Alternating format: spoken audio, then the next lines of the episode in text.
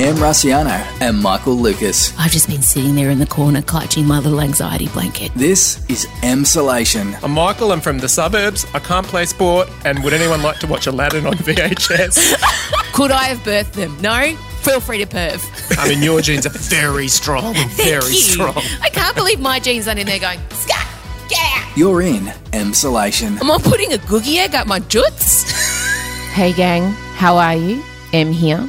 I don't why I introduce myself every time. I wonder if any of you have ever turned it on and go, hmm, I wonder who's hosting this. Um, thank you so much for your feedback on the last two episodes we've put out. It's been mostly positive. If you haven't listened, please go and do so. Um, I've received a lot of messages saying that you guys too want to be better allies. Look, I did receive the odd, you should stick to comedy. This is boring. I remember when this podcast was funny. But that's okay. If we lose those people along the way, that's, that's how we refine and shape this podcast.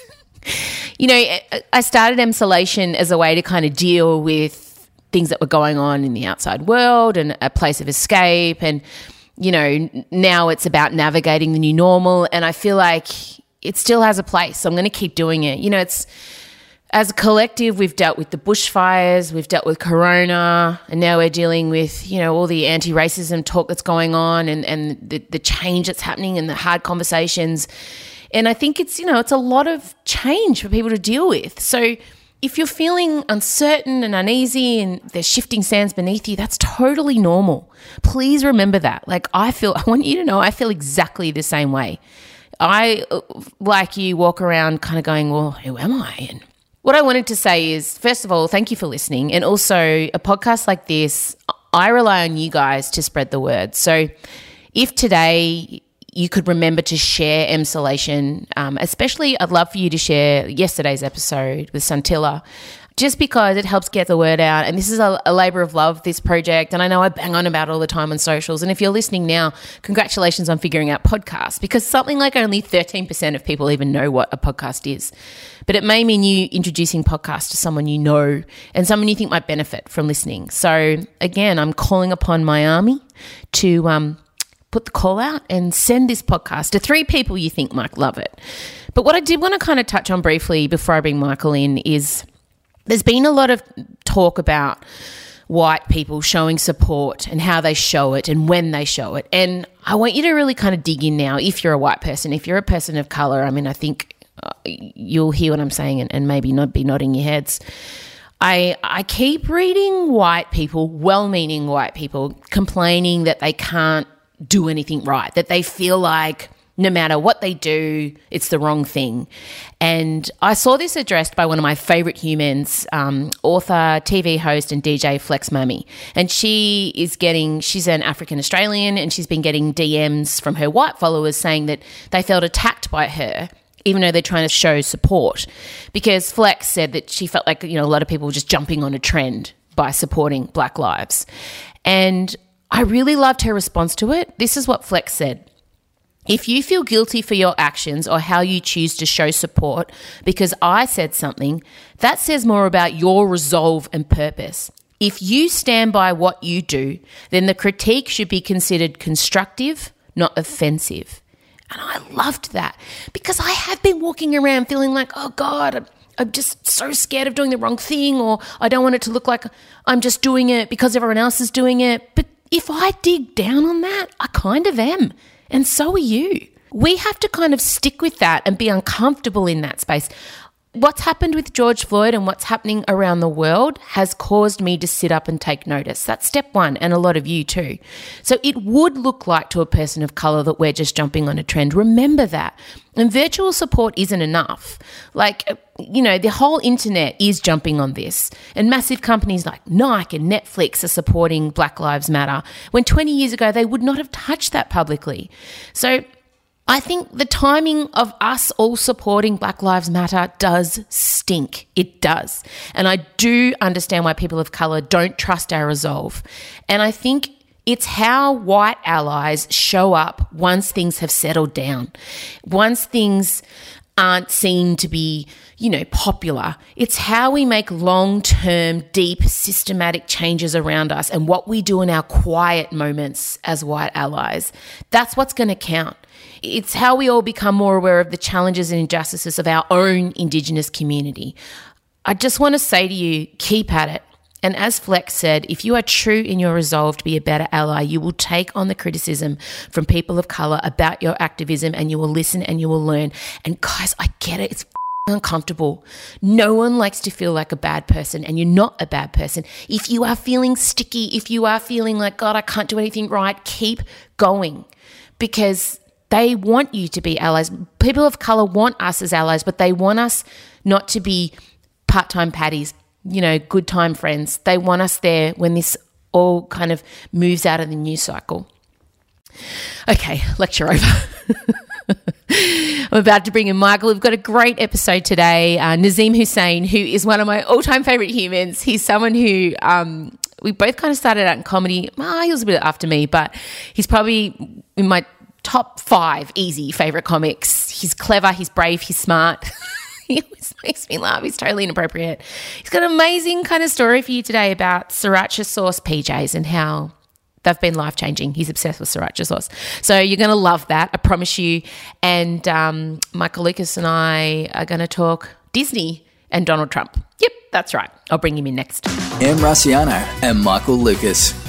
This is Emsolation. Michael Lucas coming straight in off the bench. Hello. Uh, we're gonna. I mean, we've got. this, it's just such a strange time, and I, I'm going to start off with something strange. So Okay. you know how I have to watch Moana every day at four four o'clock. Like there's a four o'clock screening at my place. Yes, and it's normally on Insta, and I appreciate it. I watch your son watching Moana, and it's the most joyful part of the day. I know Marcella had a go at me for the amount I'm posting about Moana, and she said, "God, people, you know, people think you're getting paid by Disney." I'm like, "No, I want to pay Disney for making this show so that I may have some peace." Like he's just obsessed with it. Although Disney, if you are listening and you are interested in sponsorship um, opportunities, you will find two very, very strong, very committed allies right here. If this podcast is sponsored by Disney, But I just there's one moment in because obviously I've been doing a lot of soul searching, as have the majority of white people I know, to be honest. And there's one moment in Moana where she goes to Te Fiti to restore the heart, and she has to encounter the lava monster Te Kā. And it turns out that Takara is actually Te Fiti, and she's just really pissed off because Maui stole her heart, which is fair enough. And there's a moment where Moana says to the sea, Let her come to me, because she's made of lava, she can't go near the water. So it's a slow mo motion, and Moana is singing to Takara, who's actually Te Fiti. Um, I know who you are. I know who you truly are. This is not who you are. You've just become this way because they made you this way. It's this whole moment of just people have misunderstood you or you haven't really been your best self. And I just found myself really crying yesterday. but uh, hang on. so you're not Moana in this moment. circumstance. You're the person she's singing. It's like she's singing to you. I'm- is that's what that's what you feel? Yeah. So Moana has said to the ocean, let M come to me. And M's on fire. She's a lava monster. She's angry. She's like ashamed. She's not sure who sh- who the f- she is. She's a confused podcast host that's just gone from bagging out Britney Spears' Instagrams to suddenly realizing they're a cog in a racist wheel of oppression. Yes! She's in trouble. Exactly. And I'm just watching watching the lava princess crawl along the bed desperately grabbing at her at her heart, wanting it back. And this beautiful, you know, princess is there or daughter of a chief, not a princess, holding it saying, "I can see you for who you are." It's just like, God. I think everyone needs to watch Moana at the moment. I just feel like, If M were president at this time, yes. she would be saying, We are having a curfew, but then a national screening of Moana. You are all the lava monster you will be sung to. Hundred percent. And do you know what the other thing I realised is Maui, who is um, her like he's not the baddie, but he's he's not a goodie. Be- He's a baddie that becomes He's the goodie. rock, right? He, yeah, he's the Rock, the, the character that the Rock plays. He and Dumbledore have a lot in common. Dumbledore from Harry Potter, stay with me. So, like, I've been thinking a lot about how they're kind of in charge by the universe of this prodigy kid. And they're really kind of lackadaisy with their safety. Like at the start, Maui's throwing Moana in the ocean. He's trying to desert her in a cave. Like, he doesn't give a crap. and same with Dumbledore. He didn't care if Harry lived or died. He wouldn't give him any helpful. He'd just be like campily swanning in and out like a phoenix, clapping his hands with his wizards. and I'm just like, Dumbledore and Maui are the same character. You are really having epiphany after epiphany in these Moana viewings every day. are there other times where you've taken life epiphanies from Disney cartoons? Yes, Frozen 2. When Elsa is um, in the ice cave right at the end, near the end, and she's singing a song called Show Yourself, where she realizes she's not a queen, she's more than that. She needs to be the true person of all the things that make her. this that could have been both a, a fashion and a spiritual epiphany. You seem to have taken cues from both.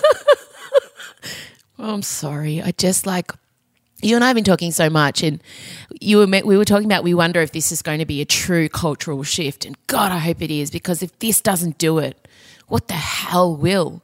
And um, I asked you, and we are talking about the last time we both had those moments, those convictions, and then you broke to me in a weird text message that you were once a vegan. Oh, I know. Well, look, this isn't. Uh, look, this is not necessarily an inspiring story to tell because there's been plenty of times where I've had convictions that I have stuck by for the rest of my life. Yeah. But there was one time when I was in my early 20s, in fact, uh, 21, just post Sydney Olympics, I backpacked for ages and I had epiphany after epiphany. I mean, maybe not the level of you watching Moana on 4 p.m. on an afternoon, but I was doing a lot of reading of Naomi Klein books and everything. And when I came back to Australia, I decided I was going to be completely different. And a sort of a version of hippie Michael was born, and he was bearded. He refused oh. to drive a car, would never drive a car, and uh, would never buy anything with if it was produced by any kind of multinational corporation. Would just only shop local, and did not want to support at all in in the killing of animals for food. So was a vegan that was me at 22. You and the sad thing is that this is so shocking for him because this was when she oh you, she was a new mum. You were a new mum. You were in Adelaide. Yeah, you were in Adelaide. Yeah. So we were not in contact, yeah. and it is now unrecognizable. No. It's slowly drifted oh away. God. I still don't have a car, but, but you, my husband has a car that I drive quite a lot. So you do, you do drive it a lot. But, uh, but I mean, what's one? I mean, what's one you stuck to? What what was a moment in time that changed you? Oh well, I know I know we're only uh, a few years in, so plenty of time for this to all go to shit. But I I would say the Me Too uh, movement and all of the response to that. I mean, it, in some ways, there are some parallels, I think, to this moment because it was like there was this one tipping point story that was so shocking. So, you know, at the moment, it was the murder of mm. George Floyd, but it was the Harvey Weinstein story that, I mean, there was an accumulation, but that was the thing that was just so horrific. And mm. um, and the same sort of mm. social media outpouring and and and it was an epiphany, like much as you know, now I'm sitting there going, I, I think I just sort of sit around and let this shit happen. Uh, at the same time, I was thinking, God, yeah, I can think of so many times where I've been aware of bullying and harassment and I've just sort of let it slide. And I, I truly do feel that that has shifted. Certainly, I mean, certainly, like massively in the workplace. It, working in film and TV, because that was obviously particularly affected by the Me Too um, mm. movement. So we, I mean, the amount of discussion we have now about bullying. And I just remember times where you sort of think, gee, that person is explosive and inappropriate at times, but they're really talented. So this is what you do. Mm. You just put up with it. And I really think that there was a line in the stand. I hope it's for everyone, but certainly for me personally, where I would never go back. I, I like to think, uh, unlike my veganism, which fell apart when I walked up a steep hill and thought I was going to faint because I was doing it terribly. I feel like my commitment to me too will hold. Yeah, yeah. Look, it's the same for me. I think I was always kind of part of the boys' club because it was easier and. The Me Too movement, oddly, as a woman, also made me just my tolerance for it disappeared completely. Even with my husband, even if he said something slightly off or just anyone around me in times gone by, especially working in a male dominated environment like breakfast radio, I'll just let it slide because I was already viewed as a difficult female already. Mm. And then I just started picking everyone up on everything. And this was, you know, I was on Sydney Breakfast during this time, and and all the, all the men around me were just finding me exasperating because in the past I'd let things slide and then I just started every time they said something slightly demeaning or, or the the quota for female hiring wasn't met or just I just started being ruthless on everyone around me and I don't regret that and I don't I wouldn't change that. But yeah I'm, I think I hope that this represents a huge cultural shift and I know a lot of people are uncomfortable, and I kind of speak about this, you know, before you got here, and you should be uncomfortable. And if you're feeling uneasy and itchy and, and guilty, then you're on the right path. I think that's really important to to remember. But I mean, the thing that got me, I um, have you seen the pictures of Trump with the Bible? Oh my god. The photo op that that one of his spokespeople are coming out going, it wasn't a photo op. He went to the church, as many presidents do. Oh my god. Oh my god! But it was so blatant. So uh, in the past, we should explain. I you call me Nostradamus M, just in one particular niche field. Yeah. If you can explain, yeah. Well, you, yeah, you, M can predict election outcomes, or at least has done. I was in America in 2016, and on the on the day of the election, the whole way through the campaign, M had been maintaining Donald Trump can win, and I thought, oh, M, come on, I know, you know, mm. you're taking a bleak view of things. And even on the day, I remember you sent me a text. I was in Utah, and you sent me a text going, you know, he's going to win. I still remember going for a hike in Utah and saying to Adrian, M totally. I mean, M maintains he's going to win. Isn't it weird to think that that's even a possibility? And then it totally happened, mm. and you knew, mm. you knew, yeah. I do because I also like I like to kind of just take in the landscape of all media and I especially go and read the other side because I think it's important to step outside of your left-wing vortex bubble. So I could see how popular he was and how people how much they hated Hillary and he was the only kind of option. But I want to tell you and I sent you a text yesterday, I think that staying in the bunker for the weekend with the lights off and hiding out have turned a lot of Trump supporters because he's always so staunch and out in front and I'm bulletproof and I won't wear a mask and the virus won't get me and and then he went and hid for two days. Hmm. That's why he came out and had he was holding the Bible upside down, by the way, guys. And also three priests that work at that church have come out and said they they tear gassed us. like police manhandled us so he could get in front of so for you, didn't quite make up for being in the bunker? Was it the photo op you were no. looking? It looked like, honestly, if you told me that image of him standing there, it, it felt like an image from some sort of Stephen King dystopian like horror. I know. Just the fact that there was sort of gas still in the air. He's he's weird. It's all a boarded up church. He's holding an upside down Bible. What were they going for? But also the whole thing is, all even all like church leaders have come out and just said, "Why are you using the Bible as a political prop?" That is not like he's he's being attacked on all fronts, and I just think right now Joe Biden is.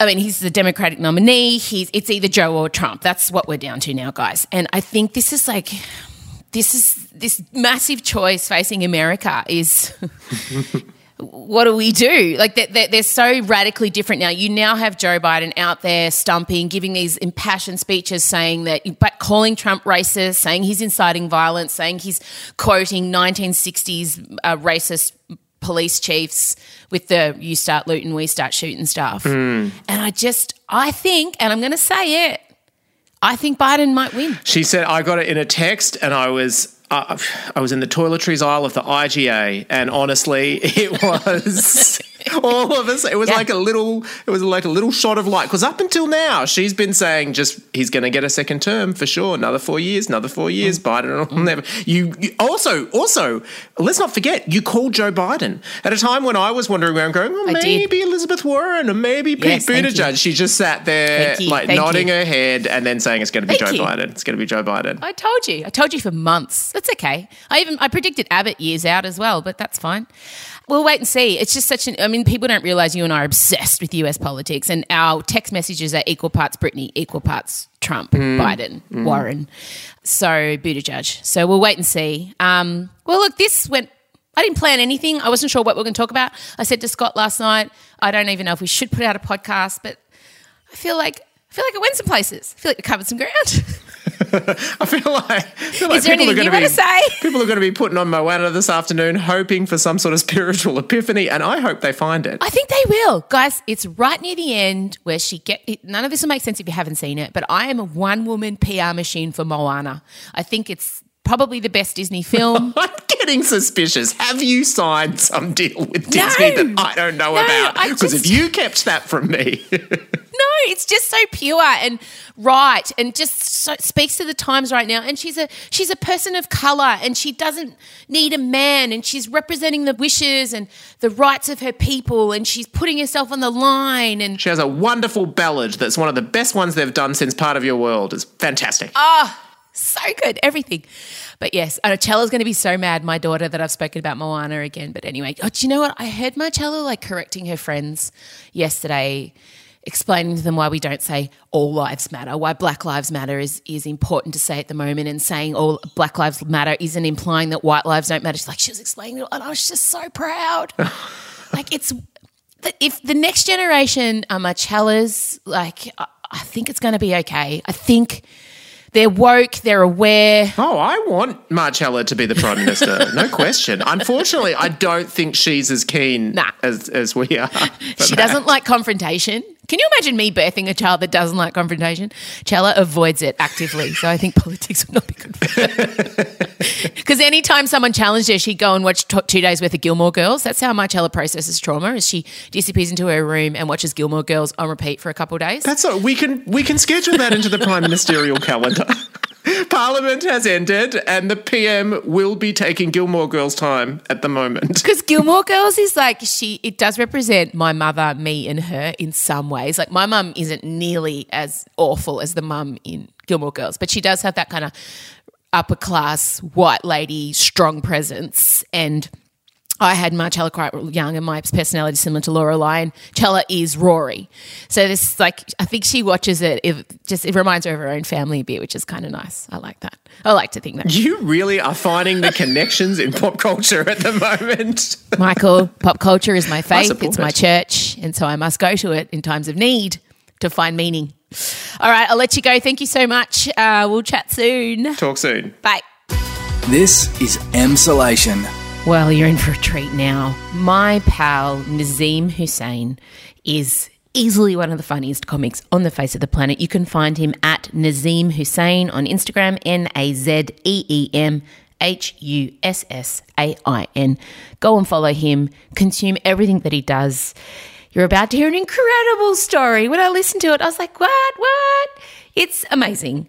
Uh, it involves sriracha sauce, pajamas, and saving lives. That's all I'm going to say. Take it away, Nazi. Hey everyone, very excited to be on Em's podcast. Uh, thank you for having me.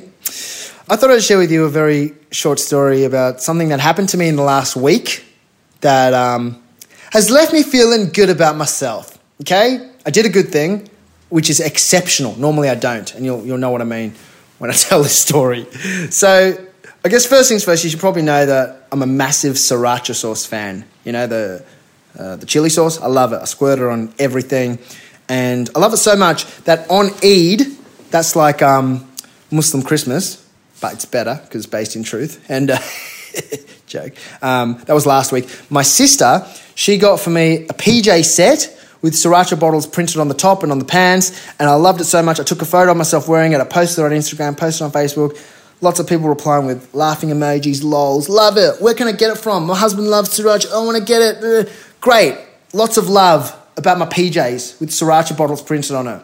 But then someone messaged me back like a hater comment about my PJ set. And normally I'd reply to someone like that by like getting down to their level. Like I'd go to their Facebook page or their Instagram page, I'd find a photo of them with their family, and I'd Photoshop my face onto their wife's face and send it back to them or their dog's face, or I'd, I'd, I'd make fun of their physical appearance or just some, I get petty. I'm a bad guy. But then I remember this conversation I had with my friend Susan Carland, Dr. Susan Carland, um, a couple of weeks ago. And she was telling me how she receives, she routinely gets hate, right, online. Like people t- tweet her, troll her, mean messages, you know, because she's a woman and she's a, she's a Muslim woman and she's an academic and she's, you know, she's not, not afraid to share her opinions online. Um, anyway, what she does is every time she um, gets a hate tweet, she pledges to donate $1 to UNICEF for every hate tweet. She's literally actually donated from her own money thousands of dollars as a result of that promise. Um, and also sometimes when she gets hate tweets, she replies back like with nice messages or she'll ask the person how they are. Anyway, she said to me, Nazeem, why don't you just try that the next time someone sends you hate? Just see what happens. It'll be funny, if anything, you know. It'll be interesting. It's just, just, just an experiment. Give it a go. So I thought, all right, I'll try it. So this guy sends, sends me some hate message. Um, and so instead of just replying the way I normally do, I, well, this is how the conversation went down. I'll just, I'll just read it to you. Um, the guy says, This is not an ironically funny shirt. It's shit. You're shit. And I said, What are you having a sook about? This is not where I started to use Susan's advice. Then he goes, The hot sauce shirt. Forget it. I'm just in a shit mood. And that shirt pushed me over the edge. And then I thought, All right, I'm going to try and do the Susan thing. I said, Lol, fair enough. I go for walks when I'm feeling flat. Fresh air in the lungs always does something good for my mood three heart emojis. And then he replied saying, I exercised once a few years ago, didn't care for it, but thanks. And then I replied, Hey, you gotta do whatever makes you feel good. I'm here for you, bro. X. And then he replied, Didn't expect this. You're a gem of a bloke. Thumbs up emoji. And then I said, Likewise, X. It's not easy to admit you're feeling shit. Strange times. And then he said, high five to that, after social distancing, that is. And then I replied with a laughing emoji. He replied with a laughing emoji. Ha ha ha. I closed the laptop, end the conversation, I felt good about myself. Fast forward to two days ago, and I checked my messages. This guy sent me another message, and the message said, You saved my life. And then my Facebook sent him an auto reply that said, Thanks for your message. I don't check these very often. If this is a business inquiry, please email my manager, Beck Sutherland. Thanks, Naz. Anyway, then I replied saying, What happened, bro? How are you? And then he said, I have climbed out of my hole because you replied. You never know by just replying to a fan. You the man. That really blew my mind. I was, uh, I was kind of dumbfounded. And look, to be honest, I felt like replying to him saying, Look, don't thank me, okay? Thank Sriracha and Dr. Susan Carland. That is the power of that sauce. It's so good. If, if I didn't like that sauce so much, my sister wouldn't have bought me those PJs and then I wouldn't have posted that, you wouldn't have sent me that hate, and then your life wouldn't have been saved. But anyway, I've now decided I'm going to try to be nicer online, mostly because it makes me feel good, and I'm a self interested person. So that's my story. Thanks for having me, guys. I love you. I love M. Don't cough in people's faces. Can you believe any of that? All of that? By the way, Nazeem is not a bad person. He keeps saying that, but he's honestly one of the kindest, most understanding, generous humans I know. And the fact that he's an Australian male straight comic, you know, that's saying something. Zing. Well, that's it for today's episode of Emsolation. It had everything, as always. Thank you so much for supporting us and listening. Uh, if you're following, if you're on the Instas, we're at Emsolation Podcast. And um, remember to recommend us to friends. And remember to go and listen to our bonus episode from yesterday um, with Santilla Chingaipe, my friend activist, journalist, documentary filmmaker, incredible woman. Um, and we'll talk to you next week. Have a great weekend. I really care about you guys and I, and I really value you all in this community. Um, and we'll talk soon. Be kind with yourselves and with others. Bye bye.